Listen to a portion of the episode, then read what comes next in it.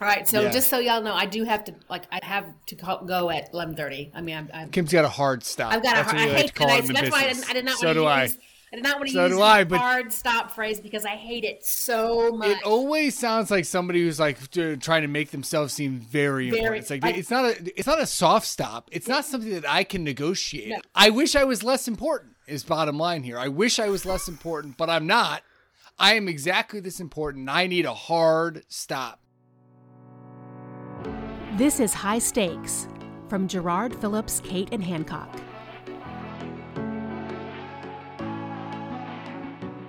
Hey, this is David Shifrin. Last week we did a quick poll of our audience to get your impressions on misinformation, what the most significant pieces of misinformation are, and the platforms most responsible.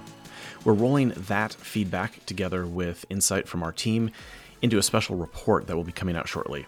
Kim Fox, a partner and our regional practice lead, helped to push us in that direction, so it was an easy step to get her and VP Tim Stewart, who's from our national academic practice, to riff on the issue. Of course, get notified when the special report and all of our content comes out by subscribing at jarrardinc.com forward slash pod. Hey, so I looked up today. I looked up because I wanted to be ready for this conversation, and so I looked. I'm glad up one the of us is. difference between misinformation and disinformation. Did you know the difference? I did not. Let's hear it. It So- feels like this this feels like more intentional, right? misinformation means you're spread you're spreading information that you that you believe to be true. Disinformation is you're spreading information you know it to be false and you're doing it anyway. So Right, I thought okay. that was an interesting description. I didn't know that, so I looked it up, and that was the definition that I got from someplace. I, it, hopefully, it was a good website because it could be wrong. Hopefully it was yeah, hopefully it was just information. That's. Kim, this conversation is your fault because I think you were the one who who raised the issue, or sort of resurfaced the Facebook research from a, a couple. It, it's been out floating around, a week or two ago, you brought up. You're like, how is it that 12 people are responsible for two thirds of the misinformation out there, and now our entire firm is focused on this because our everybody's trying to deal with it. Well, it's incredible, and I think I don't know if it was twelve or twenty-one, and I, I can't remember the number, but it doesn't matter. I mean, the, the fact that it's less than twenty-five people are responsible for sixty-five percent of the misinformation online about vaccines specifically. That's the the number I saw, which blew my mind. Twenty-one very uh, people a lot of time are spending their hard-earned money and intelligence and whatever they're putting in order to spread this and whether it's dif- disinformation or misinformation i don't know which but if you're spending that I much in, time I think in the case of those people I- it's I, disinformation. I would think so because why would you I don't think so these, I don't think these are like genuine um, mistakes that right are being made. I it's, think not, for those intentional people, it's a, intentionally it's a profitable enterprise. yeah i don't i mean what so that that's frightening Uh, it's frightening to me that that that small number of people can be responsible for so much damage um, and so it just anyway i had to share that because i thought what how do we what do we do about it? Can we do anything? How we how do we combat it? I don't have an answer. I have a, some answers but not the answer. It's weird because it feels like that makes it worse. yes. It's not like oh if we just shut these 12 people down or 21 people it'll be okay because we can cut it off at the source. It's like no.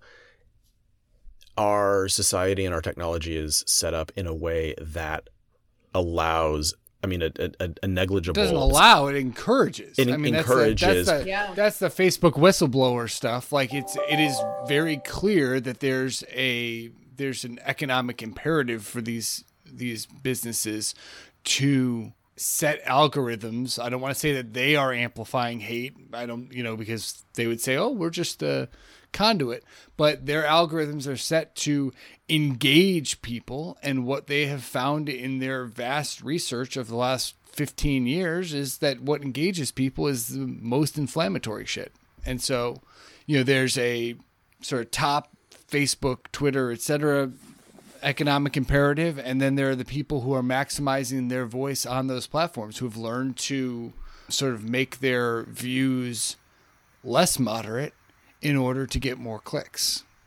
So for the last two years and beyond, we have people have been trying to comb- combat mis and disinformation, and particularly more recently, the last 18 months or so, whether it's ivermectin or vaccines shed or whatever it is. And we've been encouraging healthcare providers to carefully and with facts and clearly and with transparency to respond and, and to equip their physicians and their nurses to do this as well. And now we're seeing that there are algorithms like this isn't Dave, not Dave, this isn't Hal from 2001 and it's not Skynet but there are algorithms that actively work against us in that effort. So can we just like when do we get to just walk away and be like, screw it, deck the deck is stacked?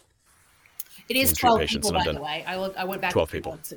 Uh, one thing I was I was reading about why why misinformation spreads so quick rather than the facts right rather than real news real information is that according to research from university of south uh, southern uh, california from this uh, phd said that people are more likely to accept misinformation as fact if it's easy to hear or read and so, what's easier to, to absorb? Something that's like a bold headline in a meme, or scientific information about how vaccines were formulated? Is it a cool graphic? Is it a one sentence? Is it that is much more easy to absorb and to believe if you can actually understand it? So we're, we're trying to combat misinformation with volumes of data, thinking that that's going to help, and it actually is does the opposite. So I think that's kind of interesting. Is so if we're if we're presenting our information, what what we hope is factual, then it needs to be presented in a way that people can absorb it quickly and easily. You know, one of the things I saw some of our, our clients using, which I thought was really, really clever, was as the Delta variant was you know, raging, the, the, the graphic that they used to demonstrate how many people in you know in, in, in the in, in the hospital were vaccinated versus unvaccinated, like with little dots, right? And then how many were in the ICU, and then how many um, passed away from from COVID, and it was using just dots to show you the the difference, I, different yeah, color like dots. That. I thought that was so smart because you could so in an instant grasp what was happening there.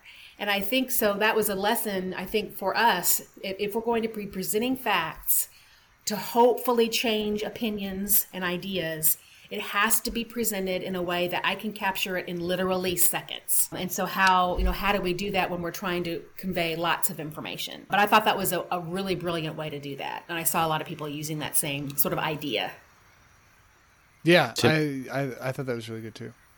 So, Yep, you were looking very thoughtful. I was going to encourage you to to go with what That'd you were thoughtful be a refreshing change of pace, but we'll, we'll see what comes out. Um, I'm thinking, no, about the sort of charlatans and hucksters, uh, or purveyors of disinformation, are preying on a moment, which you know, to a lot of, like in a lot of ways, makes a lot of sense. Like I think that there's sort of, not to get all like existential, but people want to believe that there's more sort of order to everything than there is. They don't want to like people want to feel like things are ordered or that's why the conspiracy theories sort of take hold because people on some gut level want to feel like okay this is all this all makes sense somehow. it's been caused and by so, somebody uh, right and so i don't think it's any coincidence that the that we've seen this sort of go into hyperdrive over the last two years because we're dealing with something that you can't see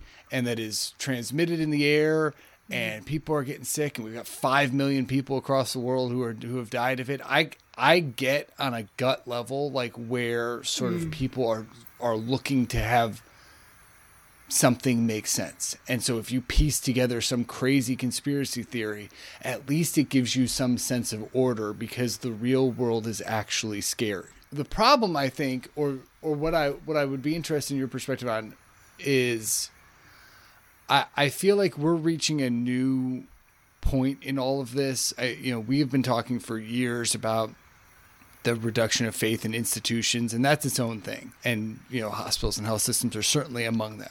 What I what we've seen more recently is sort of just no faith in the anyone and so like the the nurses and physicians on the front lines in particular having to get into this like being sucked into this culture war about how things are being treated. And I think you see just like a real reduction of empathy across the board. I think we see it from providers who are like, part of the burnout here is like, I'm sick of trying to care for people who won't care for themselves. And I'm sick of being attacked for like mm-hmm. trying to do my job and told that I'm, you know, part of a deep state conspiracy. Like that really tries my patience and tries my empathy as someone who is in a healing vocation. And I think that that's the part. I mean, all of it's pretty bad. So, so I don't. all of it's pretty bad could be like the sub tagline to this podcast. But I, I think what is maybe most concerning to me today, as it relates to our our the world we live in, is that sort of complete destruction of empathy on both sides of the provider patient experience. What I get hung up on are what what I don't understand is what is the motive behind someone who knows the information is wrong, right? People spreading disinformation. What is the motive? What what is clicks? Is it, you gotta get, get, paid. People are getting paid on this. But, what, but for what reason? What's the what's the reason for that? I mean, who? Why? I mean, the same thing with hackers. I mean, I understand you want to make money, but hackers that just hack to hack that sounded stupid, but you know, is what's the like? What is the point? Why is it so thrilling to to be to be the one that hey, one of the twelve that's spreading, you know, vaccine misinformation? Like, what is is it? Just the thrill of it? I, I mean, I don't. What what is the gain? I, I don't get it. I mean, I think money, like Tim said, is part of it, and then for the rest of them, uh, so I, you know, me and my weird analogies. That's what I do. I just finished listening to this podcast called Firebug and it's about the serial arsonist in in California back in the 80s, early 90s. And spoiler alert, he was a fire investigator. And I mean, there was all sorts of like deep psychological things going on, but basically, it came down to like he just loved the thrill, really loved the thrill of seeing his work happen mm. and then knowing that he was the one who knew what happened. Yeah. And so like he was always right there and he was the first investigator on on the scene. And he just took joy in knowing that he had literally caused something to burn. And it was his secret. And so these people are literally like it's a pathology. Yeah, these people are excited because they're literally watching the world burn. Yeah. Well, and there's a willing audience there. I mean, I think that it's it's impossible yeah. to like avoid the fact that some of this is just like societal rot. Like the, the the, the status quo is not working for a lot of people, and people are looking for any alternative narrative that they can latch onto that maybe changes the dynamics for them personally. And and so like a lot of our political and economic culture gets funneled through that. The fact that America is not working for a lot of people. So that's I think that's a component, but that's more the audience. I I think you know people want clout, people want money. So I think that that's you know you get yeah. you well, get your you dirty twelve. Then also, what do you do about not not just we're talking about misinformation or what about confusing? Like for example, are we or are we not supposed to be getting boosters? Yeah, this the experts are disagreeing, and so I mean, not only is it easy to spread information because we like memes and we think it's funny, sort of seeps in our brains and sticks.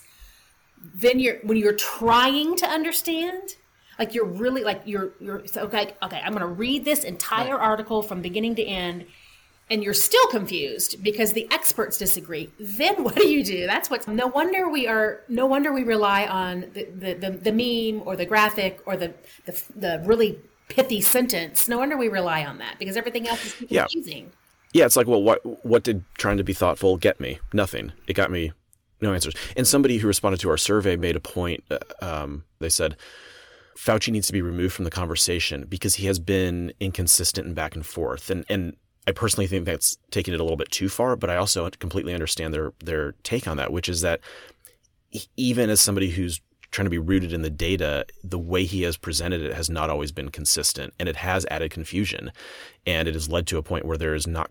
It, it's hard to listen to him specifically because you're not quite sure. Yeah. Um, I think that there. I mean, one thing that he's he's done and that others have done, I think, is tried to inject too much certainty into solutions in a Yeah. volatile situation. And so, to that point, you're you there are we've seen diminishing returns there because it is an uncertain situation, and the steps uh, are recommended are risk mitigation. They're not, and so everyone jumped on going, "Oh, you all got the vaccines, but you're still getting sick." It's like, well, yeah, but I mean, I'm not dying, so that is a significant difference, I think. But I, I all of the memes are like, "Is it really a vaccine if you still get it?" And it's like, yeah, dude, it is. We got 30 seconds before Kim's hard stop. So, Kim, put this on put. So what do we do put about this it? on the nose. Yep. Right, because I mean, I mean, we can talk. Yeah, we know it's a problem. So what do we do about it? I think number one, find a way to convey information as succinctly, interestingly, graphically as possible. Also, I think it, you can't demand information just to be taken down if it's wrong, but you have to replace it with something. And I think also that you have to layer, like, you know, hitting send in an email. We all know this. Hitting send in an email does not mean you communicated right? And so, in order to get information that you need to replace that other information, is you're going to have to do it in many ways. So, if you're thinking about your internal audiences, I'm thinking about sort of vaccine communication and, and mandates is in-person meetings, emails, walk in the halls, all the things that you need to do, using different messengers, the messengers that re- reach the right people, all the things that we know to do as communicators are what we need to to, to use here. It's it's not a solution to all of it, but it, it does help. What do you think, Tim? Yeah, and break up Facebook. Well, okay, we can, all right. Uh, I'm with you. Let's let's let's do it. All right. Hard stop. Hard stop.